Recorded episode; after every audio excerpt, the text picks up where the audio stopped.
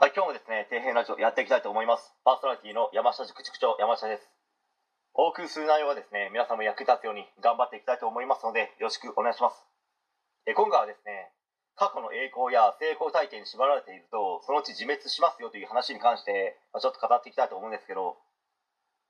人生を歩む上では多くの種をまかなければですね、どんなものが育つかなんて誰にもわからないです。まあなので、とにかくやってみる、種をまくという行為や行動が、将来成果の実を手に入れることにつながるんですよ。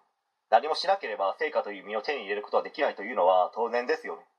人には誰にでも何度かチャンスはあると思います。けどそれに挑戦する人としない人がいるから格差が広がり、多くの人をですね、苦しめるのではないかと思いますね。挑戦イコール未来への自分の投資ですから、まあ、自己投資しなければいい人生を送れないわけですよ。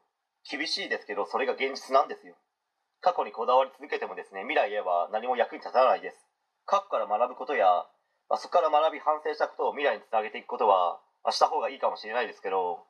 過去の栄光にこだわり続けることはあまりしない方がいいかと思います。過去の成功体験に縛られて自滅してしまった人たちは多くいるでしょうし、まあそんな考えだとこれからはもっと増えると思いますし、恐怖すら感じますね。そもそも失敗した数だけ解決策や防止策、回避策があり、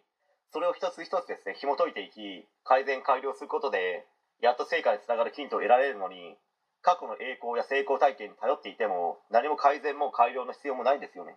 そして今がいいという思いになり、何も行動せず、チャレンジもせず、あっさりとポジションを取られて負けていくというですね、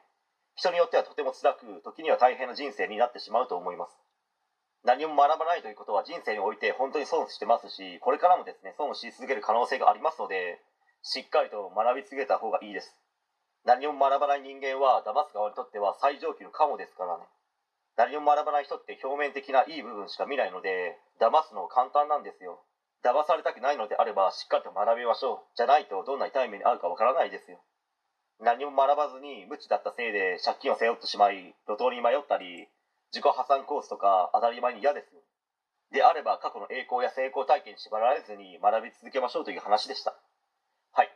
え今回以上になります。ご視聴ありがとうございました。できましたらチャンネル登録の方よろしくお願いします。